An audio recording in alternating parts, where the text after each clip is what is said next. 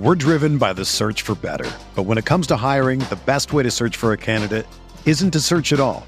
Don't search match with Indeed. Indeed is your matching and hiring platform with over 350 million global monthly visitors, according to Indeed data, and a matching engine that helps you find quality candidates fast. Ditch the busy work. Use Indeed for scheduling, screening, and messaging so you can connect with candidates faster. Leveraging over 140 million qualifications and preferences every day, Indeed's matching engine is constantly learning from your preferences, so the more you use Indeed, the better it gets.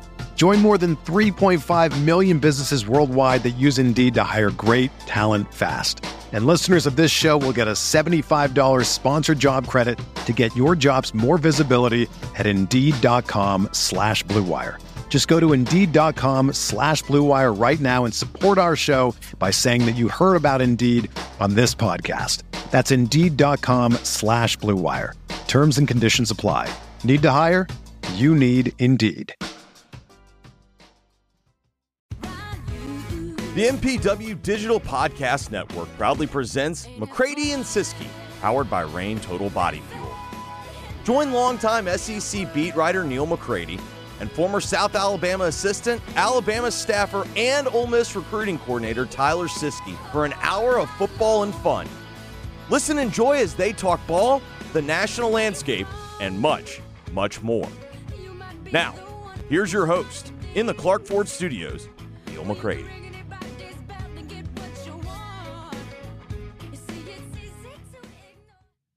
Welcome into another edition of McCready and Siskey, powered by Reign Total Body Fuel. I'm Neil. That is Tyler. Welcome Smooth. into our show. Neil McCready, Tyler Siskey here with you on this uh, Monday, July the 24th. Hope you had a great weekend. Thanks for being with us. Please hit the uh, the like button here and uh, hit the subscribe button. It's free. You don't really have to pay for anything. If you'd like to pay for something, you can. I can give you a Venmo. I can give you a PayPal. We can make that work. Hell, I can send you an invoice if you want an invoice. Yeah. I mean, whatever, however you want to do that, but you don't have to. Just to, but do hit the subscribe button. We're up up over six thousand subscribers. I'd love to get to ten thousand subscribers. That's my goal for the fall. I don't know that it's possible, but we're going to shoot for it. We're getting there. We're gonna we have some plans to try to get there. Please hit that button. It's free, and uh, we'd love to have you. TikTok's doing well. Yeah, Cole's done a hell of a job. Cole has done. It. I, Yeah. I, think we're like 500 short from monetizing TikTok. I had some had some feedback from people uh, about uh, TikTok when I was in Nashville. Believe it or not, there were a lot of people that that uh, that talked about our presence on TikTok. Speaking of Reign, Yep. I'm going with a harvest grape today. Okay. It's been probably a month since I've had a harvest grape, Okay. and you get that appreciation when you haven't had something for a while. Mm-hmm. Man, this hits like a grape Fanta. It's just, Oh, I It's like grape just- Fanta. it's just, it's where it's at. So if you get a chance to get you a Reign Storm, try the old harvest grape. We are uh, brought to you, as we said, by Reign Total Body Fuel. It's got 300 milligrams of natural caffeine, BCAAs, electrolytes, zero sugar. It's got what you need to push the limits, achieve your goals. Check them out on Instagram at Reign Body Fuel to learn more. Uh, yeah, Josh Pate. Josh Pate's a stud. Um, he's done a phenomenal job. Josh Pate, um,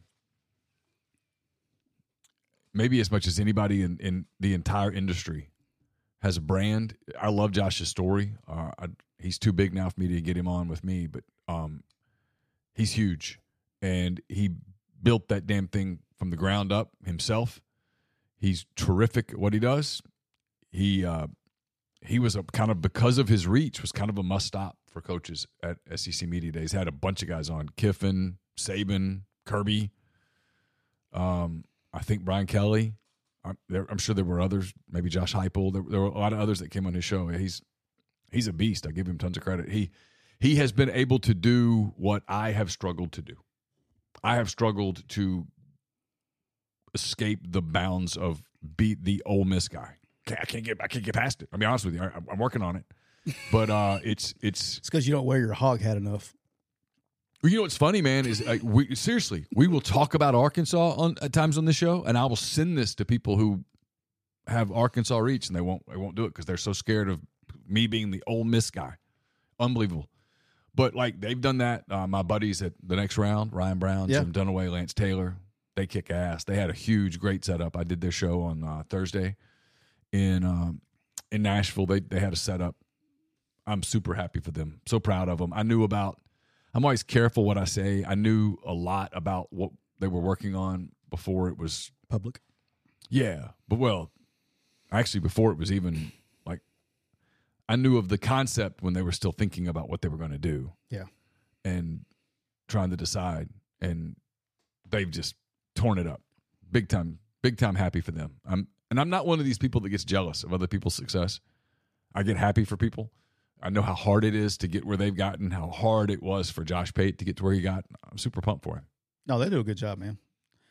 It's what's lovely about. I mean, if you talk ball, enjoy sports, listen to them all. I don't. I don't hate anybody. Oh no, no, absolutely. It's I listen. I listen to all those guys when I have time, which I don't have a lot of time. But I, when I have time, I do. Yeah, I have people say if you could do a do over, what would you do? It would have been 10 years ago when I realized, well, it was more like eight years ago when I realized this podcasting thing is kind of interesting.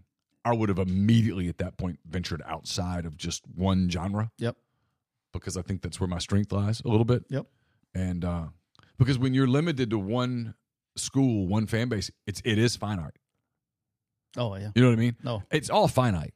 But if you like Pate and you become like the voice of college football in his mind, not in his mind, but in Right. Right. you well now you have a whole bunch of markets you you, got- can draw from and that's one of the reasons that his numbers have taken off All right. Uh, I want to go ahead and start with this. Um, and then for those that uh, don't know, KD Hill had an accident this weekend, uh, car accident. It's going into his football career. I, I'm just obviously thankful he's alive. Um, but just a, I wanted to say from somebody that was around him every day for what I was, what, two years, two and a half years, where it was, just a unbelievable human being talk to everyone, super nice. I've never had a I've never had anything negative. Like you could some kids be like, Yeah, he's a good kid, but he's a turd. You know, he he doesn't practice hard. you guys recruited him right out of He Eufaula So he was recruited, if I'm not mistaken, I think he was in the interim class. He was here when I got here.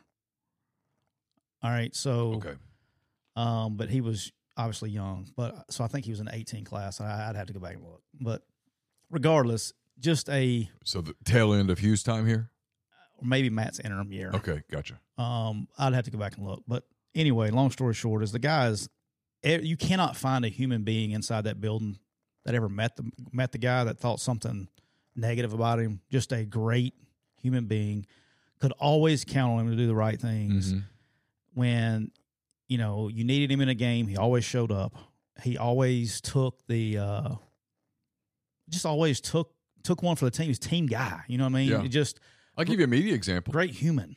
I'll give you a media example. At the end of seasons especially in today's modern college football where these programs for whatever reason are so guarded and so locked down by the end of the year stuff's going on inside the programs almost without fail right? You know Yeah. people are tired. It's a long year. And we start getting the same four or five guys. Yeah. and they show up like who we getting used to be mike hilton back in the day. Mike hilton um, and i would Another be the guy that goes i love mike. But we have talked to mike three times in the last two weeks. Like what in the hell is he going to talk about? Yeah. what are we going to ask him? You're bringing him in here. He's going to stare at us. We're going to stare at him. Let's just if y'all don't want us to talk to anybody just tell us. You know what i'm talking about. Yeah. well kd hill was that guy last year. Yeah. hey we're bringing in kd why?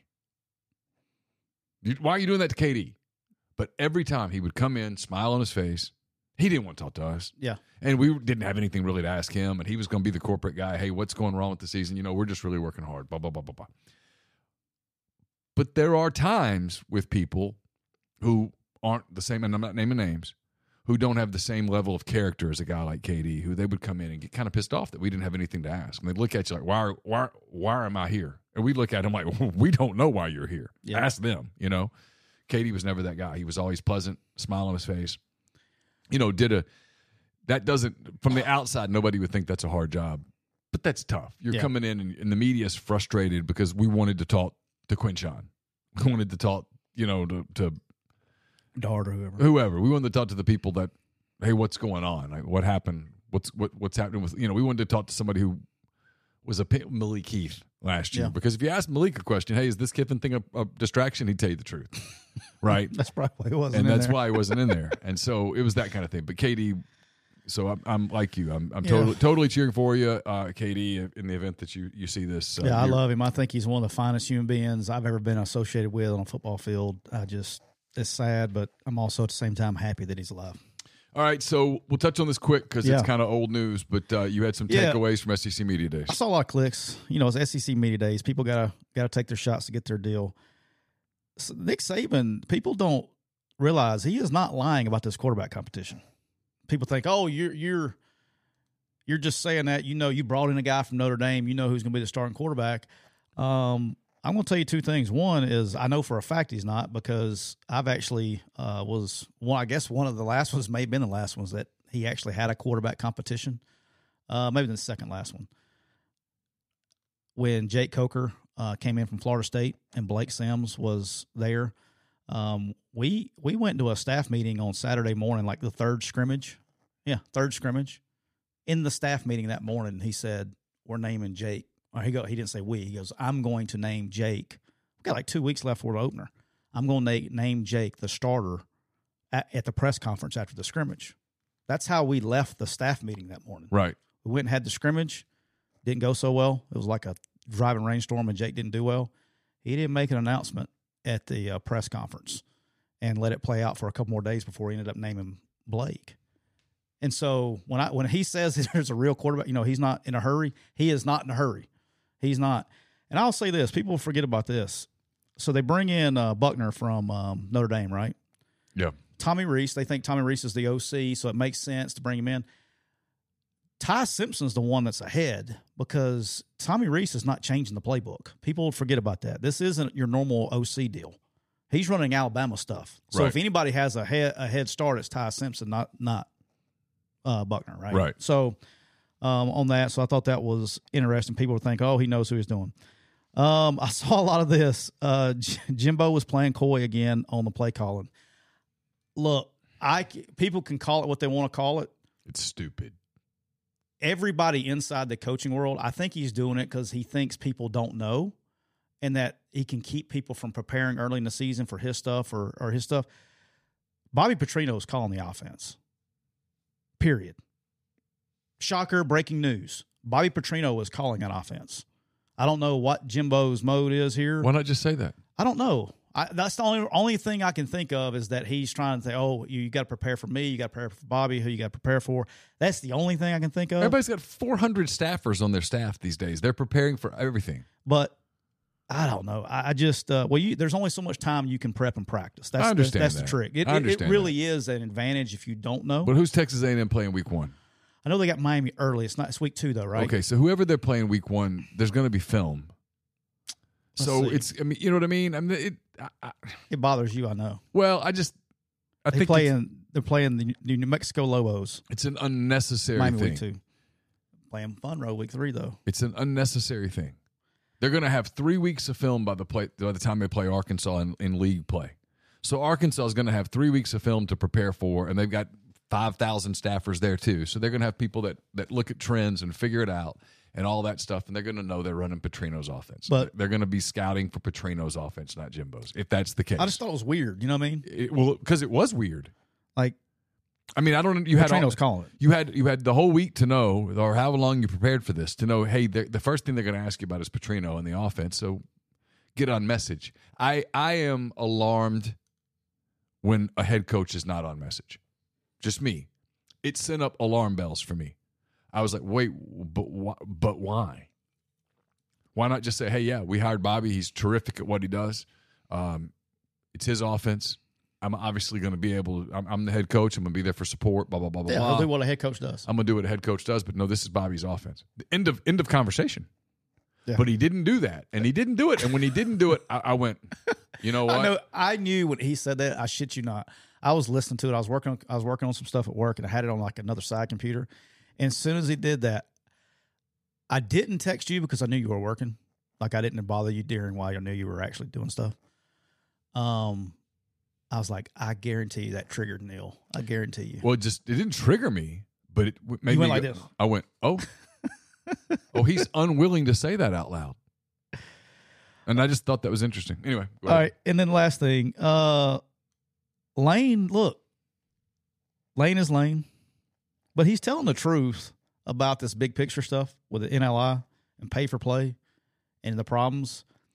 I will say this: look, there's no secret that about me and Lane. If there's a secret, I'm apologize. Catch up. There's a lot of podcasts you can listen to. Um, Grind. I'm picking Arkansas to finish fifth. That's not high on them. Fifth. we're gonna get into the SEC Western in just Yeah. a minute, Grind.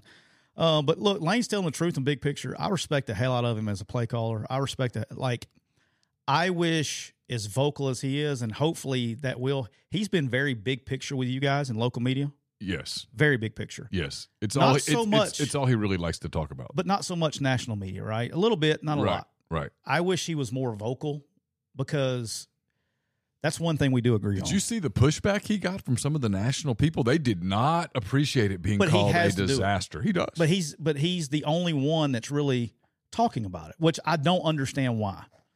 I don't understand why. There are plenty of coaches. Why can't I'll say this? Why can he talk about it like that?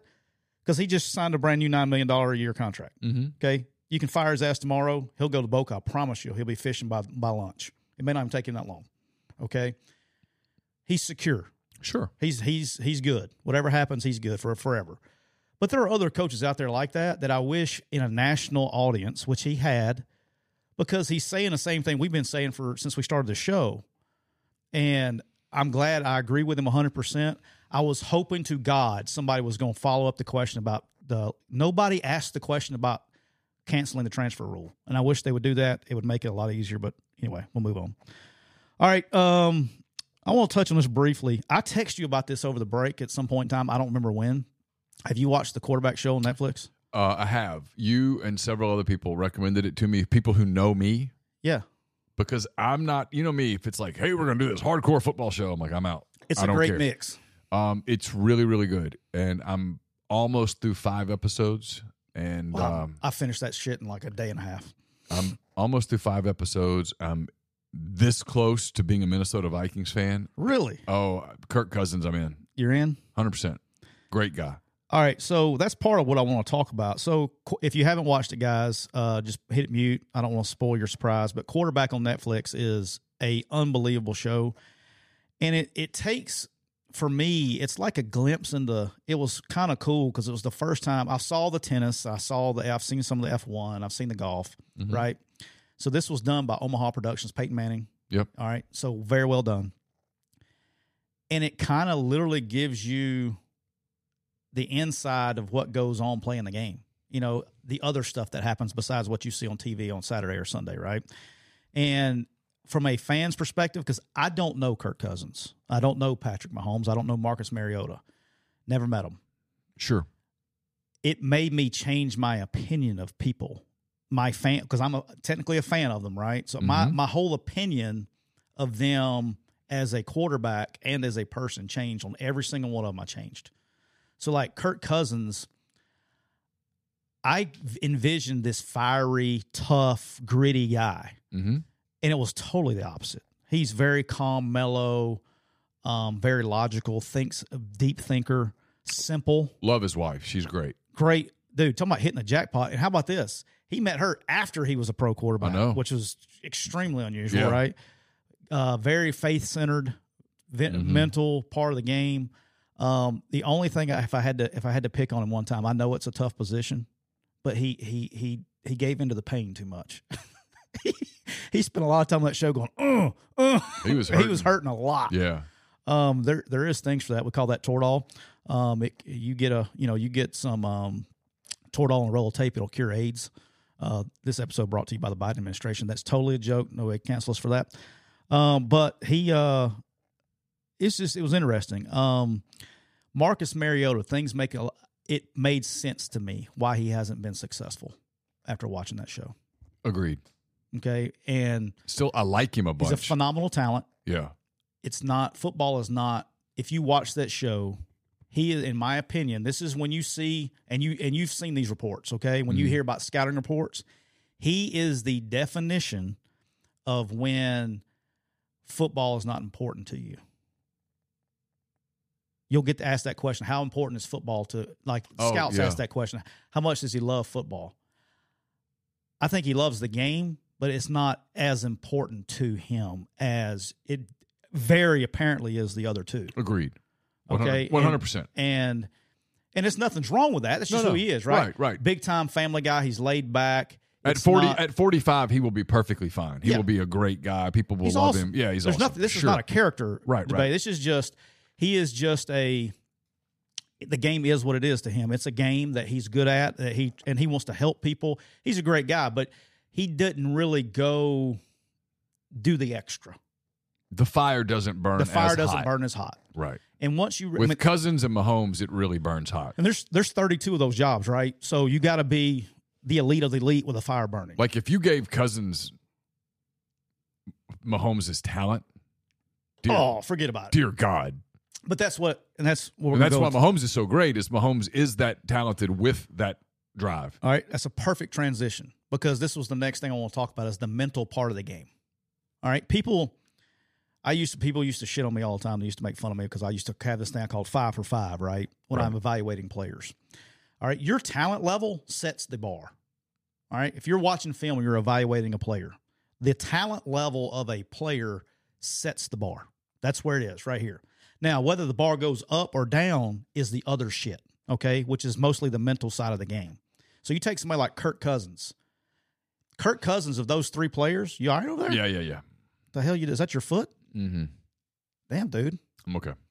I need some Toradol. it looked like like some bit you. All right, so but Felt- Kirk felt Cousins like it. Kirk Cousins of those three is the least talented of those three guys. Agree? yes. But he moves ahead of Mariota because of the other things. Does that make sense? Like his bar is moved up Of course. because of the other things. Work ethic, drive, intelligence, football intelligence, competitiveness.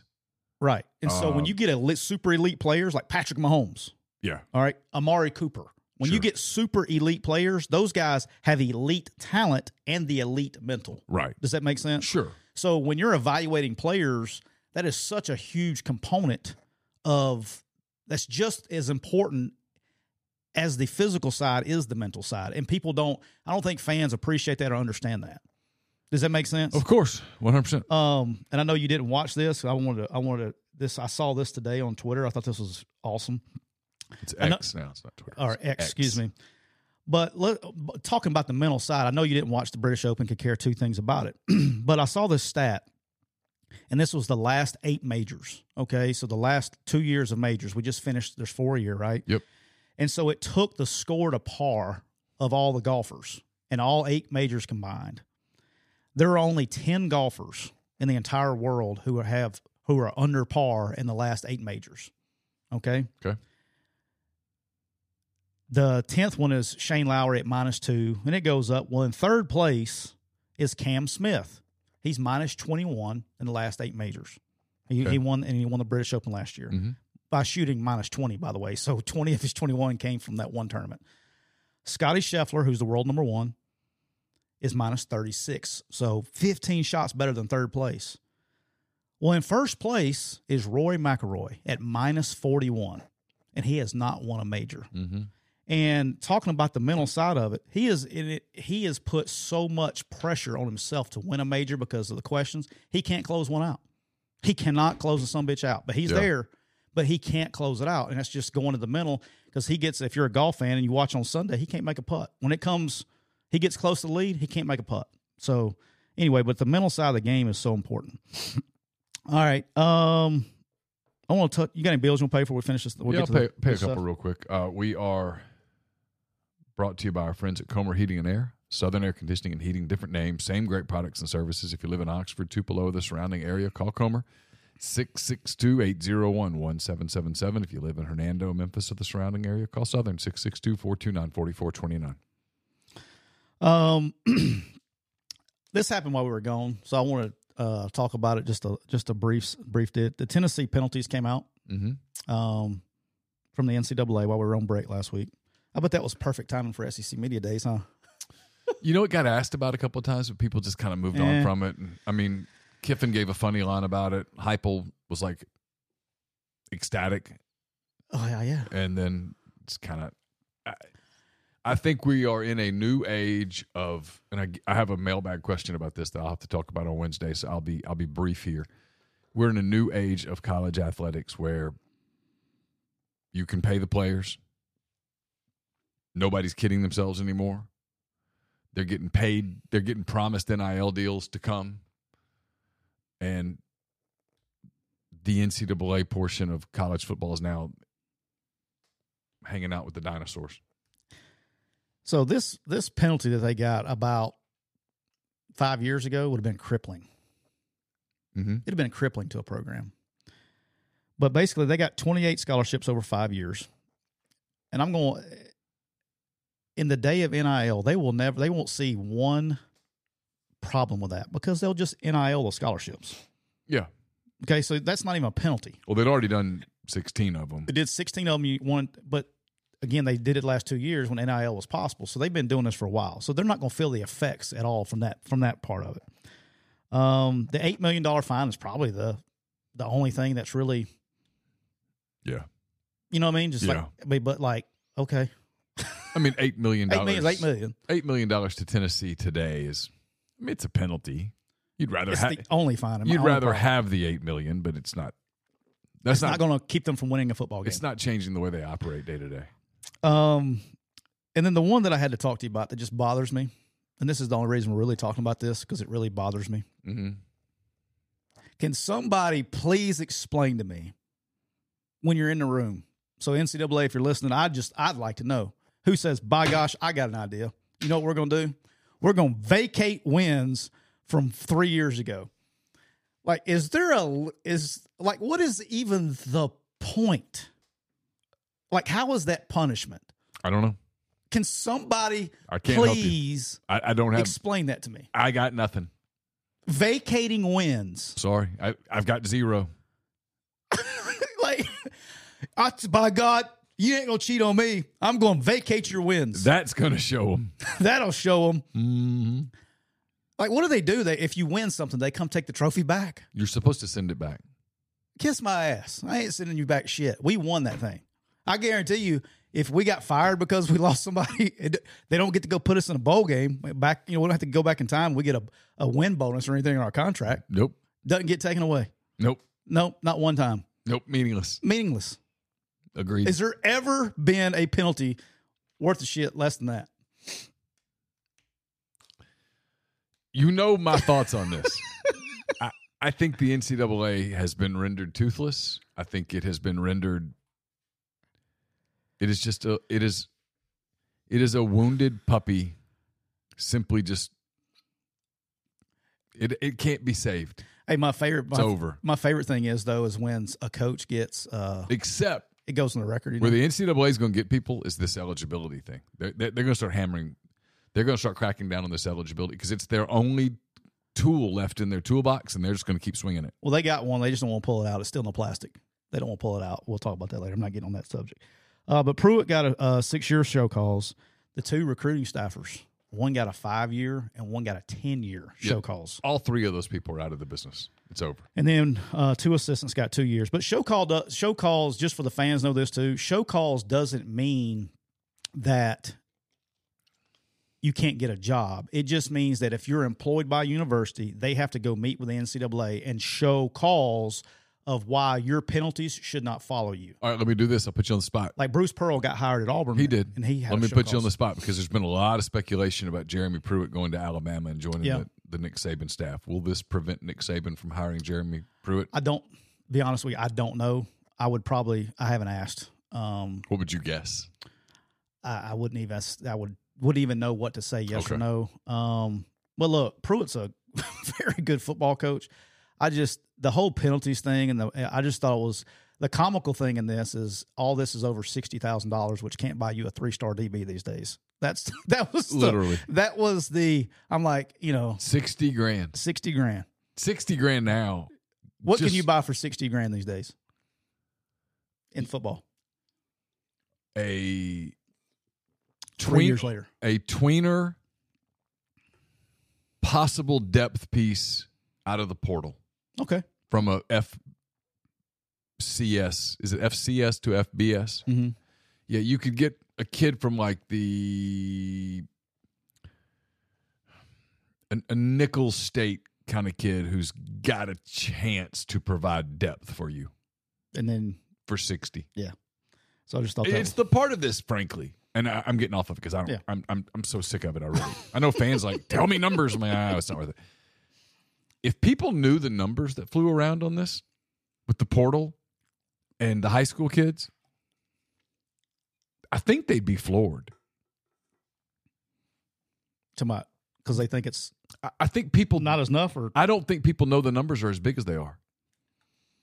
Like the kids that the the, the, the portal kids that the are elite kids. Yeah, I mean, well, not even elite, just good, good kids out of the portal with a couple years left that are getting two fifty. Yeah. I mean, I, I don't think anybody ever really thought that. They hear these high school numbers and they go, "It's not real." I'm like, "It is real. It's promised." Now, are the kids getting the money? I don't know. That's that, but that's the deal that's being cut. It's all about the leverage, right? The kids out of the portal can get if you have multiple years out of the portal. Let's say you get a kid from Nicholls State that's a freshman, and you say, "Hey, I'm going to give you." Let's say he's got four years left, just for shits and giggles. No, three years left. I'm going to give you um, three hundred thousand dollars for three years. Kid signs up. Well, now he can't go anywhere, right? Right. If he doesn't produce, they'll drop his name in NIL deal. Right. All right, high so you school never, kid, and so you never get it. It's Yeah. not. It's not like a. It's why when again, I'm stopping. It's professional sports. No, it's not. You give Dansby Swanson seven years and 170 million. He's making 170 million over seven years. right? I mean, if he sucks, he's still getting it. Yep. If he's awesome, that's what he's getting. He's not gonna. The Cubs aren't gonna go back and go, "Hey, you were even better than we thought you'd be." Here's another 200 million to prevent you from leaving to go to the Dodgers. No, he's, he's on Yeah. contract. Right. Oh, I had this whole conversation with my son today. But anyway, but these kids, high school kids now, they can leave, right? Yeah, it's So why high it's why school kid- giving, and I'm not talking about a specific high school kid because I desperately don't want this to be an Ole Miss show. Yeah, yeah, yeah. Okay, I desperately. I mean, like, dear sweet baby Jesus, just this one show, let it not be about Ole Miss so that I can grow. Giving a high school kid an eight hundred thousand dollar deal, even if you say, "Hey, this is over four years, whatever," Yeah. right? Okay, when he gets a quarter of it up front, and he has a good season, he's jumping in the portal Or if he or sucks, or or yeah, if he sucks, it just it's all. This is the part where Lane's right. Where Lane says it's a disaster. It's a disaster. Yeah. It it makes no business sense, zero business. and sense. so it's dumb. no doubt. And so the only schools that can afford to do this are the handful of schools that have unlimited resources. And it's a very small handful. And most of those schools aren't spending a lot of time in the portal. So they can do kind of almost deals with high school kids that they have the power. They have the power and they can tell the kids, so here's what you're going to get. We'll give you this. And if you do well, it's going to grow to this and you got to do all the it, it just it's a it's not pro sports it, the dansby swanson example is a really good one okay Yeah. he signed a seven year 100 and call it 70 million dollar deal i don't know what it was it doesn't matter How's he doing, by the way? he's good Okay. he's good he has You it. happy? yeah he's worth it but it's probably the right value so far but he's under contract for six more years so if he kicks ass and becomes the best shortstop in the game and he goes hey so i'm i'm making 17 a year and the second best shortstop's making 34 i want 35 Nope. i want a full head of hair dansby it ain't happening you signed a long-term deal now the flip side of it is if he tears an acl and misses a year He's good. he still gets his money, and the Cubs don't get to go. Well, you, you didn't produce. We've got this kid in the minors that's coming up. We really like him. So what we're going to do is, hey, we're going to put you in the portal. Get what you can get. We're no, you got it. You've got him, and so you're gonna. If you want to move Swanson, you can. You can trade him, but another team's going to go. Okay, like you trade him to the Twins, and the Twins go. That's fine. We're willing to pay him five a year. You pick up the other twelve Yeah. because he's getting 17. College is not like that. So stop with the it's pro sports. It's not pro sports. Nothing about it makes sense. At pro sports, you have budgets. You know precisely what people get. There's labor agreements. There's arbitration. You know when you trade for Dame Lillard, you know specifically what Dame Lillard's contract is. It is locked in stone. It is. It's not a malleable thing. No, no. It's it's it's concrete. Dame Lillard's getting this. So to do it, you've got to move him, and you've got to take equal parts salary. So you've got to put contracts Like in. salary caps and shit. It's it's stuff. It's not well. Okay, here's what we're gonna do. We're gonna take him, and then we'll figure it out. No, no, no, no. You you you get him, and so if you move him, and you're Portland, for example, and you Yeah. trade him to Miami, you have to take on assets that are that make the deal uh, workable. And so they're like, okay, well, we'll take Tyler Herro. What's he make? 18 million. Okay, there's 18 million. It's not, well, we don't think he's worth 18 million. Guess what? His contract says he is. So he is. I love when you get cranked up. I just can't stand it. I I, I want to scream when they I didn't know that it's they a- all do the this is pro sports. I'm like, I want to go, do you all pay attention? And I know the answer is they're so busy with their worlds that they don't pay attention Right, to pro right. sports. It's not pro sports. No, it's not even close. All right, Neil, let's jump into this bad boy. Let's talk a little SEC West. A little football today. Let's do a little football today, Neil. Yeah, let's do let's it. do what we do. All right. All right, so what we're going to do is we're going to go through the SEC West. We'll do SEC East on Thursday. Okay. Okay. And what I want to do is we're going to go through the teams. All right, we're not predicting records. You're you're more than rec- feel free to do that if you would like. But what I want to do is I want to talk about questions and concerns with each, or if you have any questions or concerns. Okay. Since you spent a whole week, you got to listen to everybody talk. You probably got a little bit better idea what's going on. I did. talk to a lot of people behind the scenes about Yeah. all of these teams. Yeah, So- it was, it was what the part of it that was good for me was the part that I didn't write about. The part that nobody saw was getting to kind of have some, you know, just sit there and have a conversation. Hey, with the guy covering Tennessee, for example, Yeah. you know, like what what do you really think? yeah, because Because I've known a lot of these people for a long time, and when I say, "Hey, what do you really think?" I kind of get an honest answer. Yeah. So we're going to go through it. and uh, we'll start off with the University of Alabama, Crimson Okay. Tide. All right. Um, what are your questions and concerns? And then I'll do mine. Um. Well, do you want me to start? Okay, I, I'll start. Um, I'm a big cliche person. Cliches that stick around for a reason. Um, I did talk to some people around the Alabama program who are um, pretty realistic. A lot of people around the Alabama program. This is not a criticism.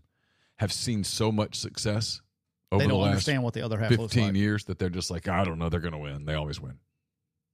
I, I get that. This, I mean, hey, it, I, if I've covered Alabama for 15 years, that's kind of my default setting too. As well, I mean, I don't know. They're Alabama. They're going to play the song and they're going to wear the uniform and they'll win.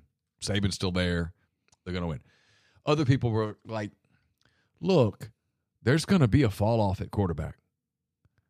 You're a generational talent left. And now you have three dudes. And, you know, if you have three quarterbacks, usually it means you might not have a quarterback. Now, that's hyperbolic. Yeah. All these guys have talent. But nobody has completely asserted themselves yet. It's a, it's a concern. Um, I don't know that up front on offense, Alabama is quite as good as it's been in the past, and that they, they're probably still plenty good enough. Um, and then you know, I think just the question mark of maybe I got the impression that two things. One, Saban likes this team. Um, that but for the first time, Alabama is as vulnerable to the human part of this as it's been in a long time. Because look, because of NIL, because of Kirby and what he's done at Georgia, because of the success Tennessee has begun to have on the recruiting trail, because of the success that some other programs have begun to have, some of the depth pieces that Alabama has had in the past, they might not have. They might be depending, their depth might be a little more untested and youthful than it's been in the past. And not that that's a concern, just worth noting that if they have a run on injuries, they might not be able to overcome it as easily as they have in the past. Um, I agree with most of that. Um, here, here's my questions and concerns at Alabama. Is it's not necessarily about who the quarterback is. It's just depending on what the quarter, who the quarterback is, is the offense that you're going to have to run, right? Yeah. So if Milroe is the quarterback, you're going to, have to see a lot more quarterback run and Mhm. things like that, where you take the ball out of the playmaker's hands. I think Alabama has a lot of receiver depth coming back. They do. See, I think they're more. I think they're more deep up front than you do. I think. Okay. Um, I think they're as good at every other position on the field that they've been in a long time, minus the quarterback. And everybody wants to focus on quarterback, quarterback, quarterback, quarterback, quarterback. Uh, like we talked about earlier, I, I think Ty Simpson has a lead going into this thing. His fall camp starts. Um, we'll I think see. I think I agree. uh, I obviously, think we'll see. I think I'd bet on Simpson. but it's not done. I mean, he's going to have to go. It's going to be one during fall camp. That is not. A lot of coaches say, I guarantee you this. I guarantee you there is a coach that was at SEC media days that says, "Oh, we have an open quarterback competition." Then da da da bullshit. That thing's been decided for months. But you got to say things to keep kids around or for whatever reason, right? Sure. This one's not. This one's I think's open. Um, I think Ty. I think it comes into a fact of this. The reason I think Ty Simpson will it has the lead is because if Milroe goes in, now he's got to be the catalyst of the offense. He's got to do the quarterback run. He's got to do all these things. With with Ty Simpson or even Buchner, whoever, right? I, I think that lets you use the other Jase McClellan. You got all these guys around you. You know, you got the receivers that are coming. You got everything around you. You need a quarterback that just is not going to lose the game. He doesn't have to win it. You're not looking for a quarterback. And what's funny is for the history of Alabama football has been nothing but quarterbacks that didn't lose the game until recently. Yeah. In modern times. They've had this run on stars. Yes, you had Mac Jones, you had Tua, you had Jalen Hurts, you had Bryce Young. I mean, you had four dudes that are going to be starting quarterbacks in the National Football League. Your last four quarterbacks. Yeah. It's impressive. All right. Um, It's, I mean, it's just been an amazing Yeah, program. it's been- it's part of part of what's hard to judge with Alabama. We're driven by the search for better. But when it comes to hiring, the best way to search for a candidate isn't to search at all. Don't search match with Indeed. Indeed is your matching and hiring platform with over 350 million global monthly visitors, according to Indeed data, and a matching engine that helps you find quality candidates fast. Ditch the busy work. Use Indeed for scheduling, screening, and messaging so you can connect with candidates faster. Leveraging over 140 million qualifications and preferences every day, Indeed's matching engine is constantly learning from your preferences, so the more you use Indeed, the better it gets. Join more than 3.5 million businesses worldwide that use Indeed to hire great talent fast. And listeners of this show will get a $75 sponsored job credit to get your jobs more visibility at Indeed.com slash Blue Wire. Just go to Indeed.com slash Blue Wire right now and support our show by saying that you heard about Indeed on this podcast. That's Indeed.com slash Blue Wire. Terms and conditions apply. Need to hire? You need Indeed. is this is a compliment to them. It's just that they've been so freaking good, that so dominant that it's hard to it's hard to completely just know how to evaluate them. Yeah, no, it's But but it's clear that at least right now they don't have the next big star in waiting. Just I'm not saying and look, Simpson might end up being a star. I mean people have talked about Simpson for a long Yeah. time. he's talented, Uh, but you know, Bryce was special. big time. And it- but here's the other thing I was thinking about the other day. Bryce Young was the last guy that came in and, and played young, right? He was the number one freaking pick in the NFL draft. Yeah. Maybe, maybe Ty's more like Mac Jones. You know, Right. Mac, Mac Jones stuck around for a couple years, still became a first round pick. Yes. You know what I mean? Oh, Like, listen. I mean, if, you, if if if someone were to come down and go, Ty Simpson is a is a first round pick in three years, am I surprised? No, not even a little bit. It just we'll see. Yeah. I mean, I'm- here's I'm- the here's the thing, and we'll get to him Yeah. next. Is what's interesting about Alabama is that this is the first time in a while that there's another team in the West that legitimately is a massive contender. They did Oh, it yeah. a year ago. They're very very talented. Um, they have a swagger about them. I think LSU knows it can beat Alabama. Not that it will beat Alabama, but LSU knows it can beat Alabama. And I- think people view Alabama fairly or not. We're going to find out. But I think after last season and the, all the close games and Bryce being gone and Sanders uh, being gone, well, Anderson, I mean, being gone, uh, I, I think people look at Alabama and go, they're more human than they used to be. the um I'm not selling you know, everybody would you know, I think you picked LSU to win at the SEC media days, is that right? I did, Like which just set I me up to be wrong. Yeah, but that's okay. I mean, I can, you you can justify LSU. hundred percent. Yeah, that's I the only two teams in the West you can justify. Yeah, I personally, until they, pro, you know, I, I'm as long as he's the head coach there, I'm always going to pick them first because you're going to be more right than you're going to be wrong. Sure. Um, I mean, I'm prepared to eat crow on Bama, and but and and, and, LSU's going to be good regardless. and so right? when people go, "How do you want your crow?" I'm like, "Dude, you know, whatever. I mean, I, that crow's been marinating in buttermilk for a while, so I'm I'm good with it. But Whatever." To me, they're two. They're two. Uh, really, all three. They're three biggest challenges to lose a game this year. is Texas. Yep. Where's that game being played? It's in Tuscaloosa. Alabama, LSU's in LSU Tuscaloosa, and then and Tennessee. Tennessee's in Tuscaloosa. Yeah, their schedules So, their the schedule's schedule- very favorable. Very favorable for the stuff that they've gone through. Um, they're they like their team over there. Yeah. I do know that.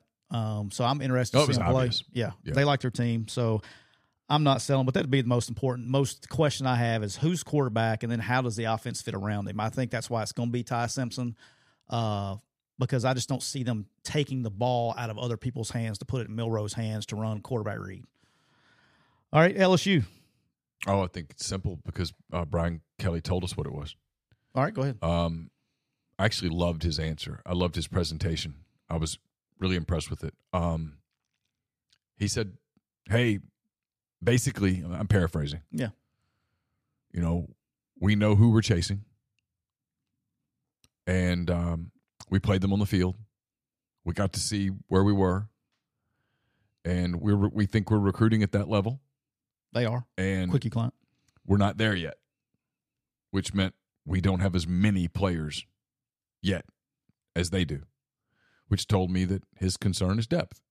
hundred percent, simple as that. Um, he's very confident, should be. They're very, very talented. If you promised them health, they're a national title contender. If they stay, go ahead. Um, they they don't have they don't have many weaknesses. There, you, you, you, there's no spot on their field, and I'm talking about starting 22 to 44. There's no spot on the field where you go, "Ooh, that's a problem." Nope, not one. Uh, they've got two really good quarterbacks. They like them both. They've got guys who can run the football. They've got receivers, elite receivers. They're good up front. Uh, a couple of elite players up front. Defensively, Maason Smith's a, a beast. If you talk to LSU people, he was Don't forget about my guy, Harold Perkins. no, I was going to talk about Perkins. but if you talk to people around LSU, they'll all tell you that last year in camp, um, Maason was the best player on the field. Yeah. And he didn't play. He went down first series of the first game. Well, he's back.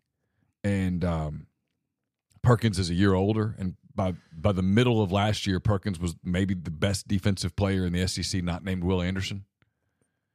hundred percent. And um, That's who I feel like we're looking at that type of player in year two already. And then they just have dudes in the secondary. They're they're really good. And, and now their schedule, they got to go to Tuscaloosa. We talked about that. You know, they got, they got Florida State. Florida State early. Um, and so depth could become a concern for them. But look, they're explosive. And Jayden Daniels, I, I was really impressed with Jayden Daniels. I got a chance to talk to him for a few minutes, and um, he's he's very bright. He's bigger than I thought he was. He's gained some weight. He talked to me about uh, how he got through last season and realized he was playing small, that he needed to get bigger, had to put some quality weight on. That the league's a different league Big than the. Pac-12, and uh, he's like, you know, it's hard to make those adjustments on the fly, but you can make them in the off season. Um, you know, we talked about Walker Howard. He's just a really good kid, a lot of leadership skills, uh, very charismatic. I'm in on Jayden Daniels. And in, last year, I was like, I don't know, man. Maybe we're overrating this kid a little bit. Not anymore. I'm I'm I'm, I'm in on Jayden. Uh, really, really, really like the way he carries himself. And so, you know, to me, it kind of came down to that for me, the Alabama LSU thing. If Bryce Young were still at Alabama, I'd have picked Alabama. It was it was Alabama doesn't know what it's doing at quarterback. LSU does, and and and and the backup at LSU would start at a bunch of places in this league, a bunch, and it might end up starting there. So that's that's how good they are. Yeah, I don't know how many he wouldn't start. Um, I'm just mine's not going to be long because I'm echoing the same thing. Mine's just depth on defense. Um, they have. If you told me that no, they had no significant injuries and they're and they're too deep to start the season. If you told me that, said, "Hey Tyler, look, Yeah, the football LSU come football down. guys, and they say, "Hey, there's not a single player in their opening day too deep that has a significant injury," and I want to mean significant season ending. hmm Um, I would probably pick them maybe to win it all. I think I would.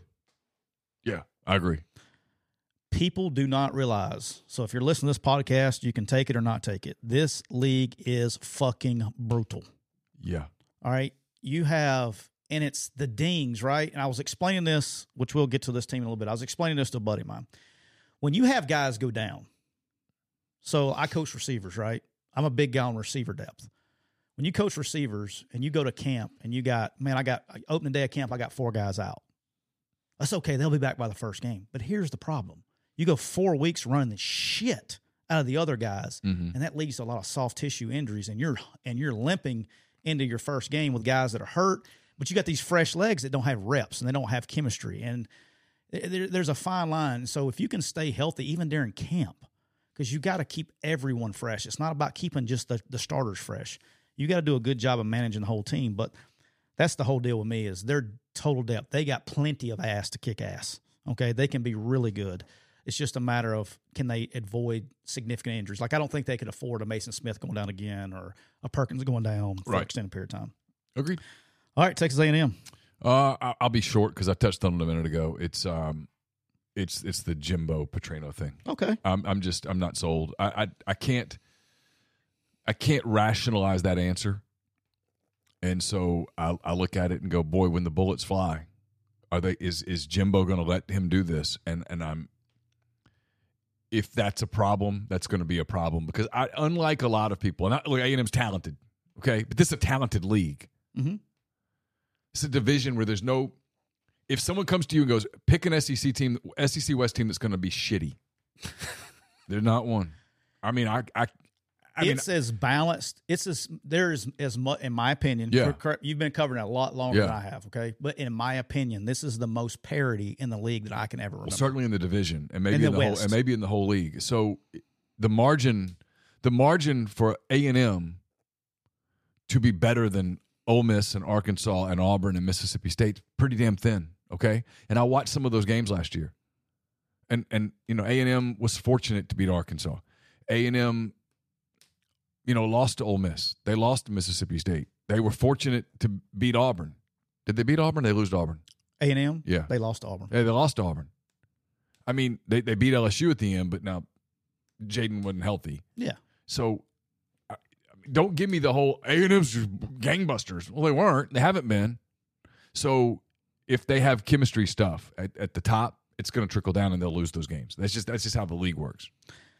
All right, my questions is a little bit more on defensive side of the ball at linebacker. Um, you know, DJ Durkin's defense coordinator done a great job. They got they're they're really talented. Same similar situation, but they're they're incorporating more linebackers in that system, having enough dudes to go in there and be like you could get in some situ. I'm interested to see what they do on defense. I think you can get in some situations on defense where their 11 best aren't on the field, if that makes sense, like Yeah. with certain packages. Yeah. Um, so I want to see that. Um, but look, I think uh, look at that. Speak of the devil, it shall appear. Oh, That's wrong. All right. Um, I don't. quick you caught. Yeah, quick line. I don't have as much concerns about the offensive side of the ball as the general public or the media. Okay. Um, I feel very confident that I know what's happening there on that. I think they're going to be really good on offense. And if you're right, they're going to be really good. I think that's just my opinion. That'll Yeah. buy you a cup of coffee. It's not a hot take. I'm just telling you from what I understand um, is that I think they're going to be really good on offense. I think they got a lot of talent. They got so much production coming back. Um, and I, I, my my biggest concern would be on defense having enough the correct bodies to play the personnel packages that DJ want that DJ wants to play. I can see that. All right, let's do it. Your Ole Miss Hotty Toddy Rebels. Oh, no concerns. They're going to win 14. Uh, um, I have real concerns about wide receiver play. Okay. Um, I, I, I worry for them that they don't have enough wide receivers, that they don't have enough uh, game breaking wide receivers, which puts so much pressure on Quinshon Judkins. It puts a lot of pressure on running the, the, the quarterback. It puts a lot of pressure on both tight ends, Caden Prieskorn and Michael Trigg. Um, I'm not as confident as some others that Zakhari Franklin's going to play. Or that he's going to be healthy, ready to answer the bell if he does. Um, yeah. The big one for me is so I have two two questions with Ole Miss. One is receiver play, and the other, and we'll get to this on another team in a minute, is man, you're bringing in a new coordinator and so many new faces on defense. Like, I, can you make that?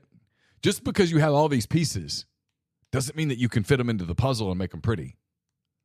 I mean, if the pieces, a bunch of pretty pieces, and they're just scattered all over the place, you're like, well, I don't understand. Well, it's because it's not put together yet and you got to put it together. And I don't like I don't like the way Ole Miss's schedule's laid out. I've told people this. I don't. I mean, you got at Alabama, LSU comes home to you, and then Arkansas's a week after that.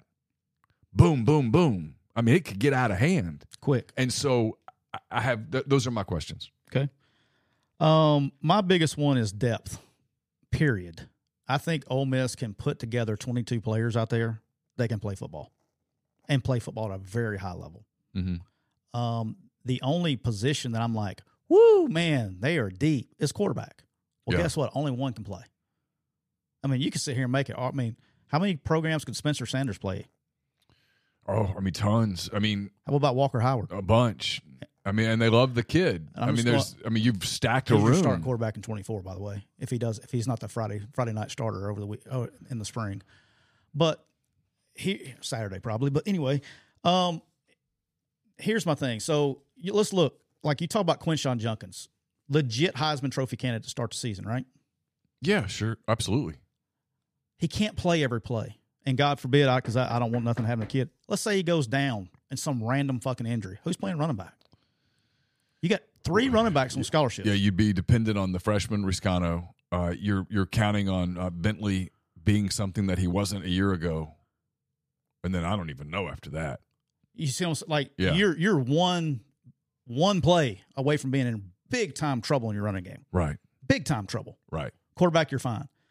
Um, tight ends, which I've said publicly, I think is the best, arguably it's ever been in a room, talent wise. They got a really good tight end room. Really good tight end. Yeah, room. for sure. I think you're going to see a lot more twelve personnel I sets. Mhm. Um, One back, two tight end. yeah, Mhm. one back. I probably need to say that, don't I? Um, sets. I but- did it for you. That's, Yeah, thank you. Um, because I'm in the same thing at the receiver room. You know, this Zakhari Franklin deal. Did y'all touch on that this morning? yes, So he'll be here. He's going to get the class. That's not going to be a problem. But it's the other things, right? It's okay if he if he's out for a while following his procedure. Okay, let's say you had the surgery today or last week or whenever. You're talking about four to five weeks being ready. Okay, you're pushing it up close to the first game. He's not going to be ready to play. right. So you're going, you, you can't, you, you're trying to get ready for games. You can't be teaching somebody plays. He, it's just, he's going to be a guy. He's not going to be a difference maker. Does that make sense? Like, of course. And you they- need a guy. You they- need a guy to be a difference maker. Yeah, they need him to come in and, and look. They they they brought in Chris Marshall to be a big difference maker, and when he was performing in the spring, my God, I was like, "Ooh, this kid, this kid is so talented." And then I kept saying to myself, "Man, an SEC school let this kid walk as a freshman," and then you find out why. And so they rolled the dice on Marshall. They came up empty. And now they kind of put all their eggs in Franklin's basket after they missed on a couple of guys. Ayden Williams is a wild card. I just don't think it's fair to look at a true freshman out of Ridgeland, Mississippi, hard, and go, man. "Hey, Ayden, hey, Ayden, we know you're going to be a really good player. Um, we were kind of wondering if you could, I don't know, be a really good player like right now. I don't think that's fair. And so I, to count on that, I mean, I don't think that's what Derek and them are going to do. I don't think they're going to put that type of pressure on a kid. No, that- he's got to come in and- help. Yeah. But you can't. But And when was the last time a true freshman wide receiver came and carried a team? I mean, it's I, I, I can't think of it. Yeah, I mean they'll come in and be explosive and do some things, but He'll carry a team, stuff. Yeah, carry sure. a team, be a guy. But I, is he going to be the guy that catches 80 balls? I, I, I don't think so. I like. I'll tell you who I like. I, I think they they hit a home run. I really have liked the Tre Harris kid from Yeah. from La Tech. I think he's a baller. As a receivers guy, I think he's And there's he's, a, they, he's a dude. and they have some guys like that. I just I wonder about do you have enough? Right. Do you have enough to kind of get through a year? Because last year, you know, by the end of the year, they were kind of thin there, and it showed. And um, yeah, I, I agree with you about depth. And look, like I said, all the new faces on defense, they need the offense to be really good. I think we'll see. Maybe maybe I'm completely wrong on the defense. Maybe Pete Golding will come in and he'll put all these pieces together, and by the middle of September, they're going to be an elite defensive team. I just think that's a lot to ask. yeah, and same thing on defense is like now they got plenty of DBs. They sh- they should be good.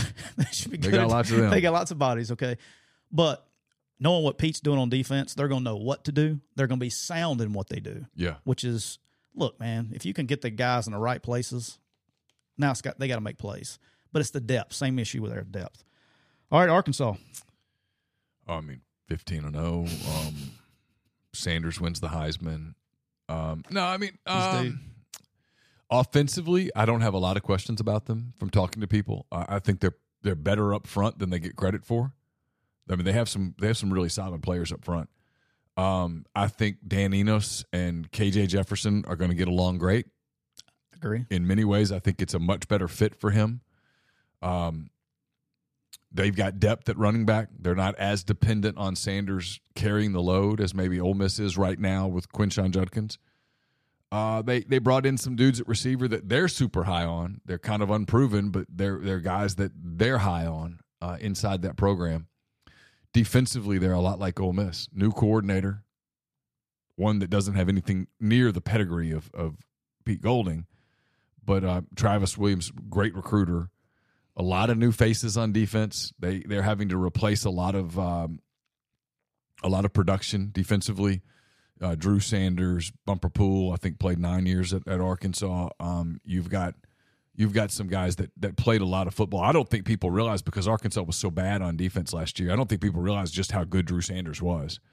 He was terrific. Yep. Uh, they have to replace him. Uh, I think they'll be a little better up front defensively than they were a year ago, almost by default. Replacing linebackers a, a major issue for them. I, I think they'll be okay in the secondary. Um, look, Arkansas is a team that has a lot of variance. Uh, you know, it's it's a lot like Ole Miss, a lot like A and M in a lot of ways. In in that, I think if the football gods came down and said, "Hey, Arkansas struggles, man. They go five and seven, six and six. I'm like, I get it. In the same hand, if you tell me, "Hey, they, they win eight games," they're they're they're a pain in the ass for people because of KJ and Sanders and that offensive front and their ability to run the football and be explosive. I buy that too. I mean, they're they're one of those teams that um, it, it could kind of go either way. They're a fulcrum team. I, I don't think I don't think the teams we're talking about, barring some luck, are going to beat Alabama or LSU. But all the other games, anything. Arkansas to me, by the way, when it comes to Arkansas, I want to say this. I don't know if there's a more likable coach. I mean, SEC's got some this year, but a more likable coach than Sam Pittman. I freaking love the guy. Every time Yeah, every time he talks or gets in front of a microphone, like I want to go have a beer with that guy. I think he's awesome. Oh yeah, I think if you did the list of who- what coach would you like to go have a beer with, I'm going to surprise you with a couple of my answers. That's so curious. Pittman would be way up there because he's just a fun dude, and he appears to really like beer, and I'm with him on that. Um, I think Beamer'd be a fun guy to go have a beer with. uh, he's one of them. Yeah, no doubt. I think Kirby would be a fun guy to go have a beer with. I can't. Kirby is I- Kirby. That's my secret. Like, I don't think I know Kirby's like compared to Saban a lot. I don't think they're not. very similar. No. Um, I'll just say this: Kirby away from the camera is fucking awesome. What I kind of gathered that from talking to some people. Like people are like, "Oh, I don't know. He's this that." Nah, Kirby away from the camera is as bad as I guarantee you. I remember we talked about this, and I think I'd like. Josh Heupel too. He's pretty laid back. I I've met him a couple times recruiting. Okay. I don't know him, Okay. but Kirby is like he's my go play golf with Kirby and the cameras aren't on. Fun times. Kirby's a Kirby's fun. All right, um, but Arkansas going back, same thing. What you said, defense is going to be the whole thing with me on them. Here's the interesting thing. I think they're good enough on offense and got the right pieces with KJ, with Rocket Sanders. I think they got to be able to manage the game a little bit better. See that going back half a step here to Ole Miss, that's where my concern is. Lane will try to score a thousand points if he can. He could give two shits if they can stop you or not on defense. He just wants to put up numbers and put up points. That's a concern this year. Yeah. Pittman will manage the game. If they're struggling, they can run the football to shorten the game, Yeah. which I think is very key part to Ole Miss's success, very similar to Arkansas' success. If Arkansas can control games, keep their defense off the field, if they're not playing well, because their linebacker depth's a very big issue there Yeah. right now, for right? sure. For sure. if they can keep those guys off the field enough to manage the game to get a stop or two and shorten the game with these new clock rules, pay attention. New clock rules is going to be able to shorten. Is going to shorten possessions in this in the game. So you got to be more. Uh, you got. I'm. I'm so. That's the biggest thing I'm interested in this this season is the clock rules because it's going to be like more like NFL rules, right? You got to be a little more intentional with your offense possessions. You can't just go freaking three and out knowing you're going to get 57 possessions in the game. Yep. So I think they can do that with their offensive personnel at Arkansas. I think he's in a good position to do that. But uh, linebacker depth would be the uh, question there. All right, Mississippi State. Um.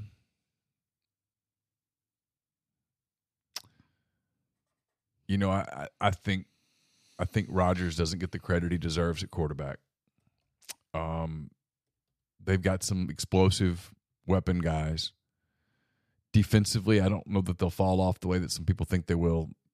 Arnett had built a really good defense there. and He's still there. Um, I mean, I, I I just glanced down at your notes, and so I'm stealing your thing here because it's what I think. I, I, they're gonna they they want to try to run the ball and be a little more physical and aggressive, and I don't know that they've recruited the offensive line over the last couple of years to be those to be that, and I think that's going to bite them.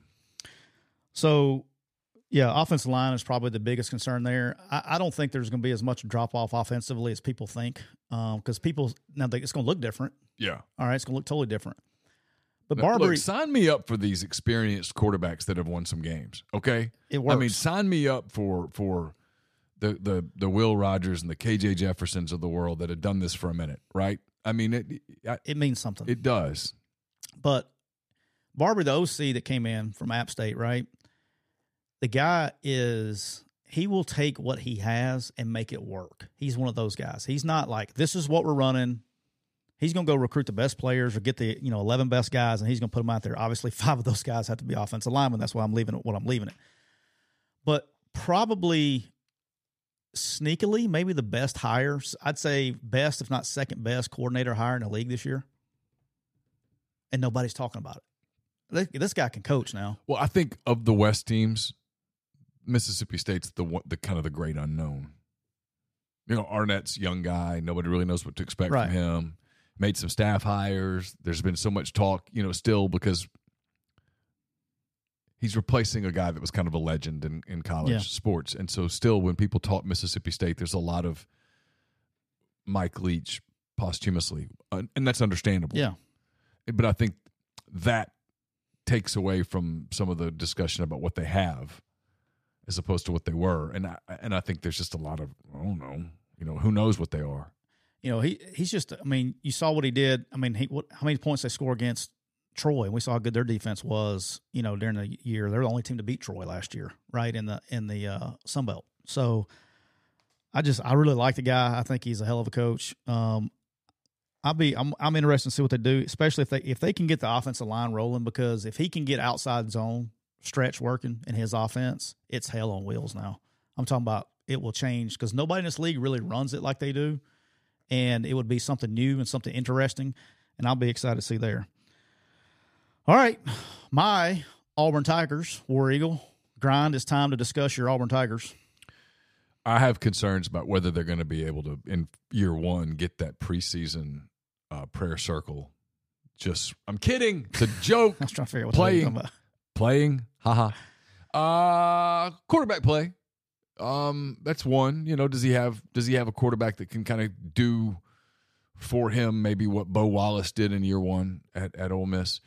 Um, you know, depth issues. That was not a super talented roster by the end of last season. That that would that would that would be one. Um, just that. And here's the other one for Auburn. It's a challenge for Hugh. Hugh can be thin skinned, and there's going to be criticism. And his ability to block that out and just coach his football team and not get into that stuff where it starts becoming noise because it's different than Ole Miss and it's obviously a ton different than Liberty, right? You know, like you go to Liberty and you lose at ULM and there's still nobody to really challenge you on it. Like, how'd you lose that game? I mean, how, what happened? You know, it's like, oh well, you know, hey coach, and you're still Hugh Freeze. And you're better than what we would have had, so forget it. Uh, at at the SEC level, you drop a game that everybody thought you were going to win it there's some heat that comes. His ability to sort of handle that heat, to grow the tougher skin, because he's competing with Nick Saban and Kirby Smart at Auburn now. It's not at Ole Miss anymore. It's at Auburn. It's different. Yeah. I don't expectations. Mean, I don't mean that as a criticism of Ole Miss. It's just it's different. It's it's like being the the, the coach when you're the coach at, at at Auburn, for example, and you go to Mississippi State to play a game. They don't get all rabid about you because you're just you're orange and blue. They want to beat you, but it's like whatever. You go in there with an Ole Miss thing on, it's like they want to kill you. They want to separate your head from the rest of your body. It is a toxic, toxic. I mean, uh, rivalry. I remember Houston Nutt hearing that, and he didn't believe it because he'd been at Arkansas for what ten years, and he'd gone like one and nine against Mississippi State.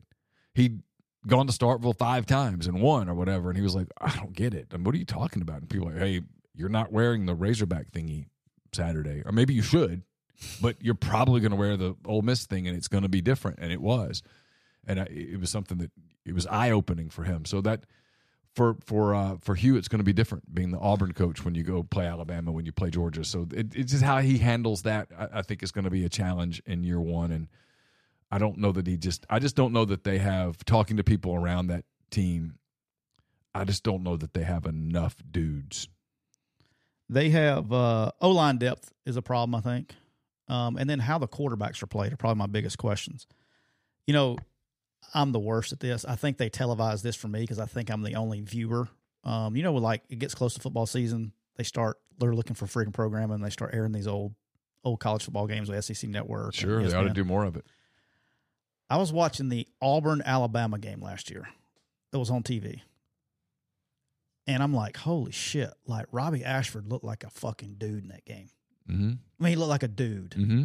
And I sat there and I'm watching this. I'm like, if Hugh could get the Auburn Alabama game last year, Robby Ashford to play quarterback for him this year, they're going to be a problem. Yeah. Because here's the best way I can describe it. O line's a question. Okay. Receivers, I have, I trust what I've been told. Um, they've gone out and got some guys that can play Yeah. in that system. Uh, he likes big guys, so there's going to be some things he can do there system wise.